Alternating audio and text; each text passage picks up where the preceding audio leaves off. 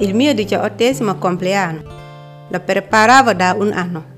Da quando ne avevo compiti 17, dicevi a mio padre, prossimo anno avrò 18 anni.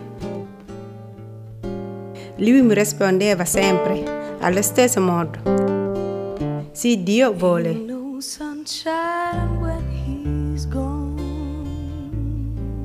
Ho detto a mio padre cosa volevo con regali e lui va bene, ma devi avere un buon voto a scuola.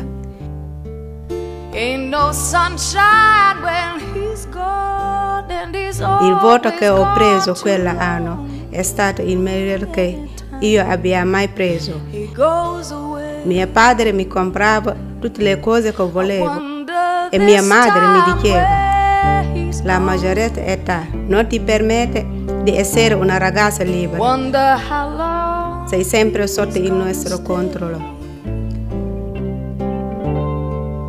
Ain't no sunshine when he's gone, and this house just ain't no home. Mano nella mano con mia nonna Giulietta attraversavo via Tripoli sulle strisce pedonali per andare al forno.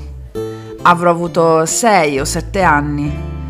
Salivamo le scale e poi spostavamo la tenda, quei fili di plastica lunghi e colorati che andavano di moda negli anni 80 e 90. Io allora ero timidissima, ma ero già alta e mia nonna mi metteva davanti a lei e davanti a tutti mi diceva Dai Sandra, chiedi tu il pane, due rosette e una mantovana e poi chiedi quanto costa. Con un filo di voce ripetevo le parole che mi aveva suggerito mia nonna. Le ripetevo due volte, una un po' più forte per farmi sentire. E via, la commessa mi sorrideva, mi metteva il pane in una busta e io le chiedevo quant'è e contavo i soldini. Quanto ero fiera di aver fatto bene il compito che mi aveva dato mia nonna. Uscivo gongolante. Con una mano stringevo la borsa del pane e con l'altra la mano della nonna.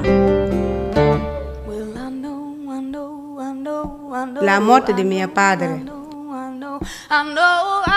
Quello giorno non lo dimenticherò mai. Era il secondo giorno dell'esame di maturità.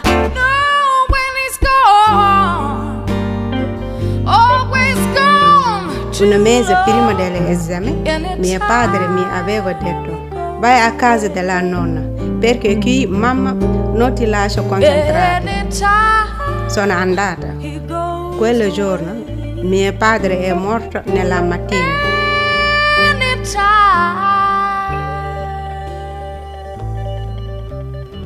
Arrivo a scuola e sento la mia amica parlava con i professori. Lascio l'esame e vado a casa.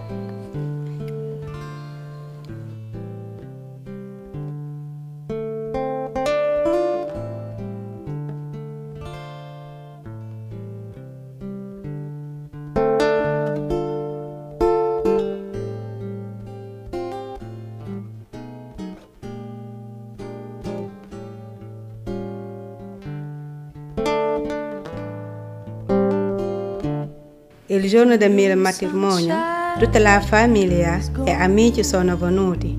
Avevo organizzato una grande festa. Il pomeriggio sono andata dalla parrucchiera per fare il trucco.